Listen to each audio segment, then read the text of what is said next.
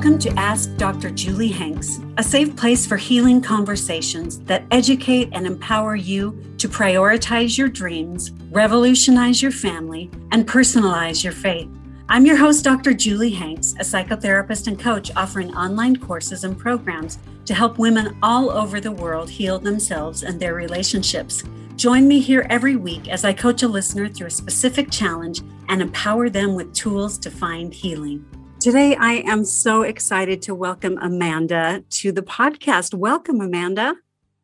Thank you. I'm glad to be here. I'm glad to have you. What is your question for me today?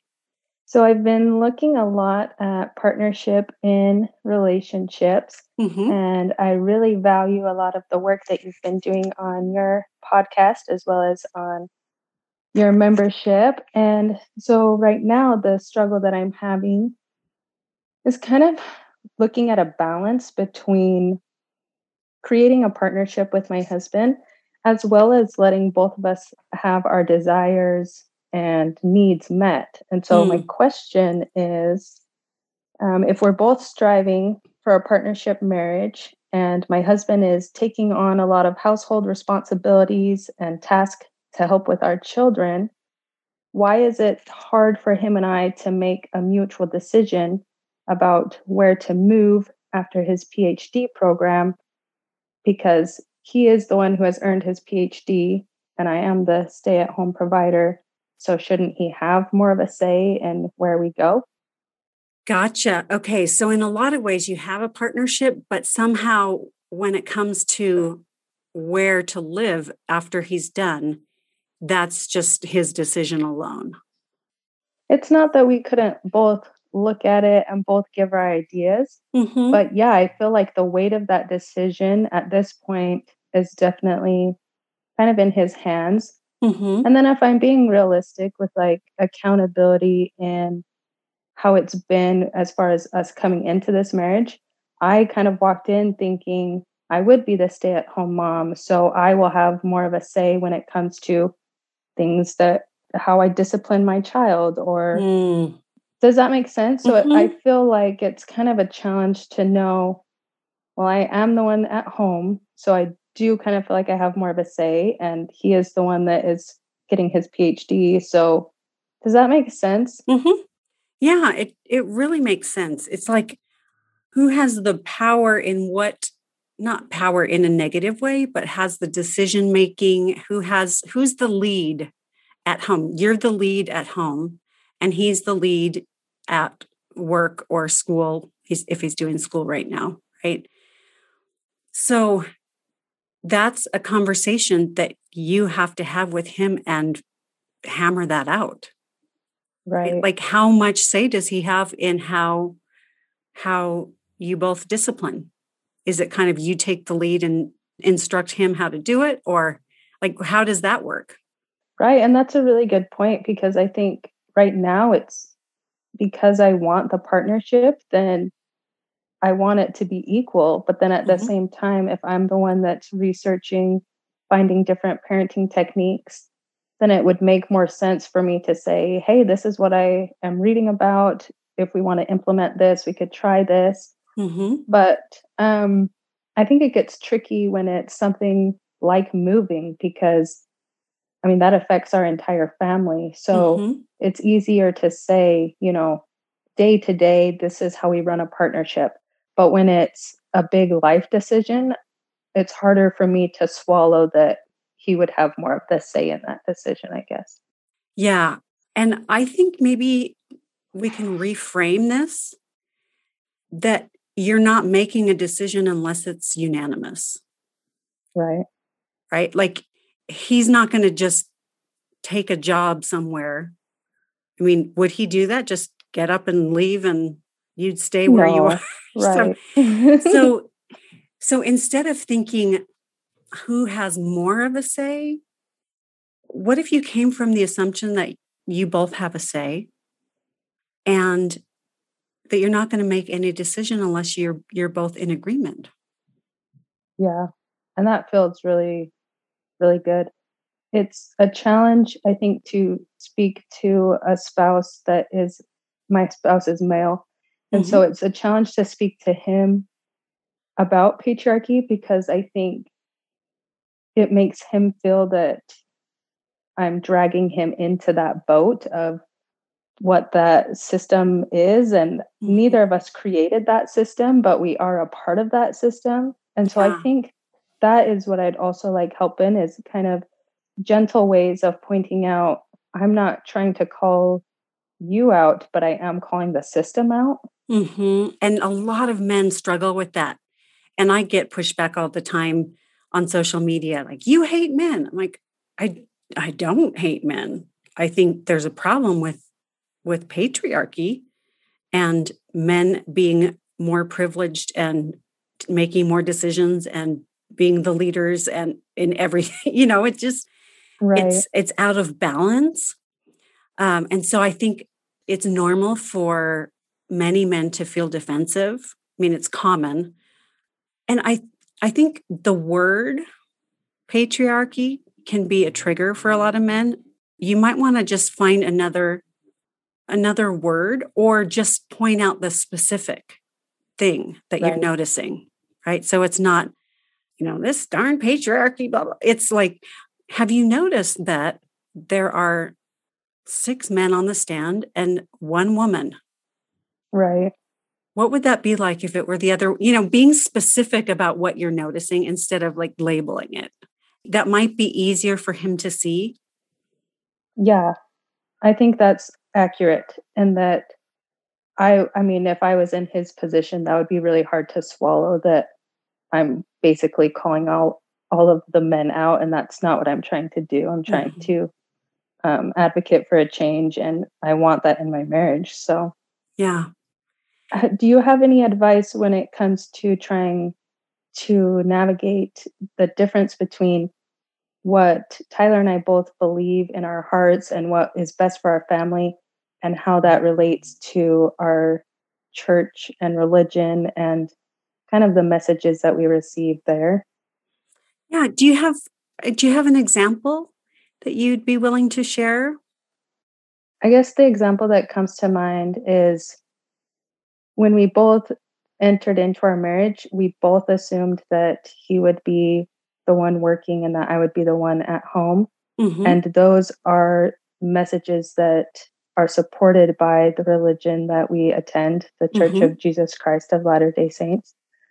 And so, because of that, it can be challenging to bring up something that I'm struggling with that stems from patriarchy, because mm-hmm. then we both have messages in our head of what other leaders have said on the matter, or that makes sense? yeah. So basically, it's backed up like the status quo is backed up by leaders.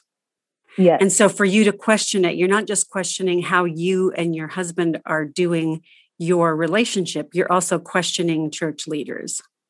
Yes. And then it, it makes it seem that I'm being critical of the leaders instead of taking that separation between religion and spirituality. Mm-hmm. And what mm-hmm. does God want for me versus what is this religious institution saying is best for our family.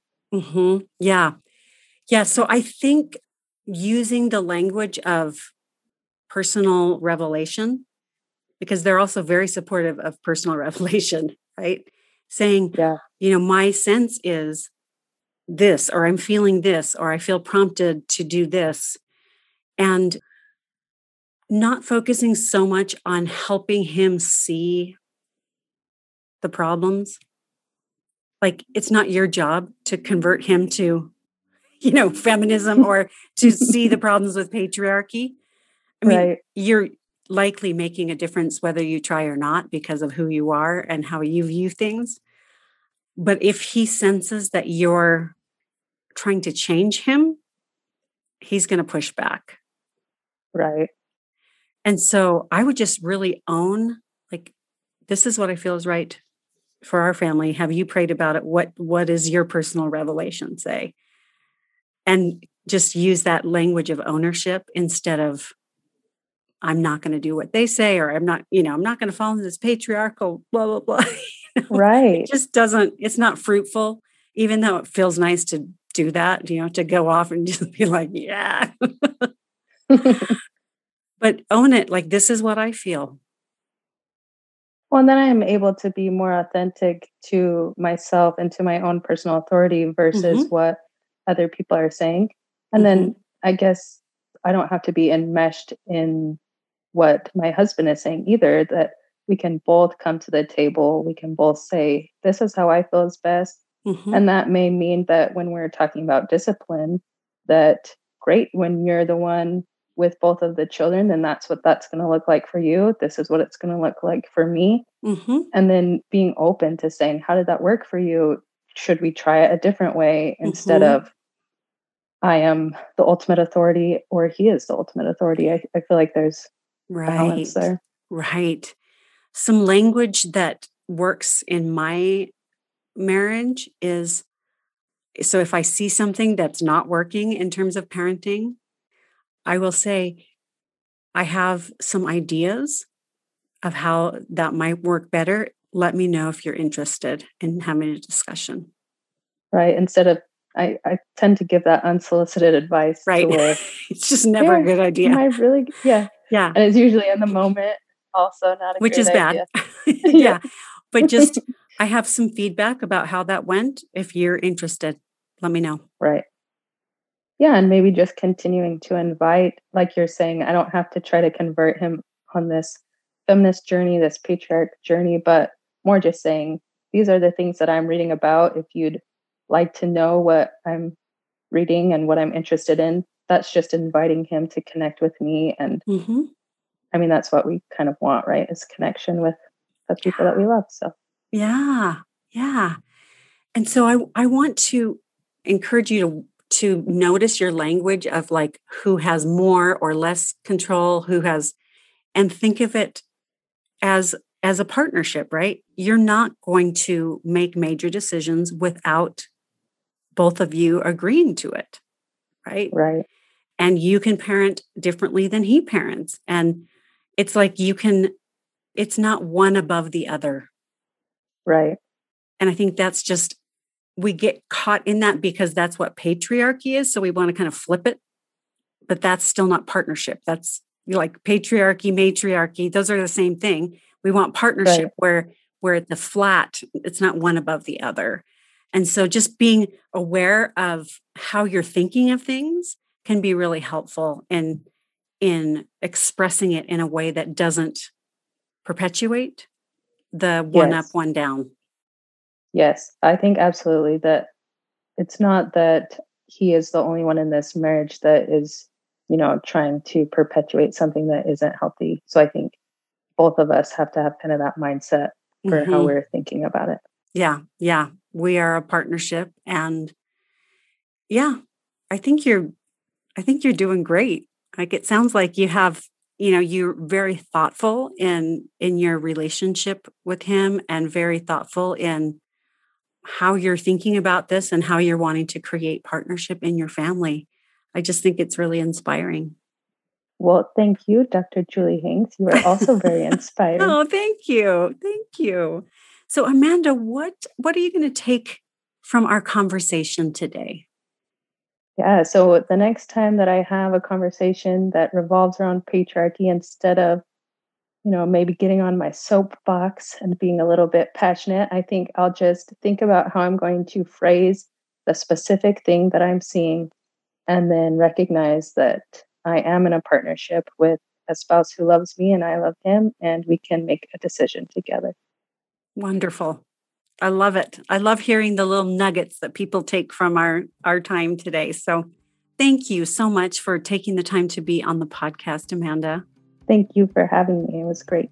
Thank you for listening to Ask Dr. Julie Hanks, a podcast helping real women seek solutions to life's biggest challenges. If you'd like to learn more, you can connect with me on social media at Dr. Julie Hanks and at drjuliehanks.com, where you'll find information about virtual groups, coaching, and online courses. For therapy services in Utah, visit wasatchfamilytherapy.com.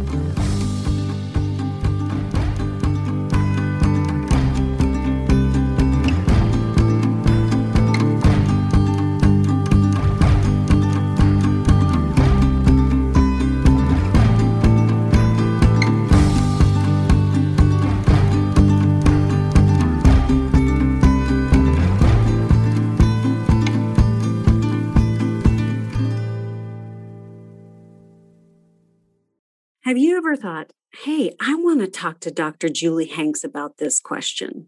Well, now's your chance. I want to have you on my podcast. So email hello at drjuliehanks.com with your question and the reason why you want to be on the podcast. And we may just choose you for a free coaching session.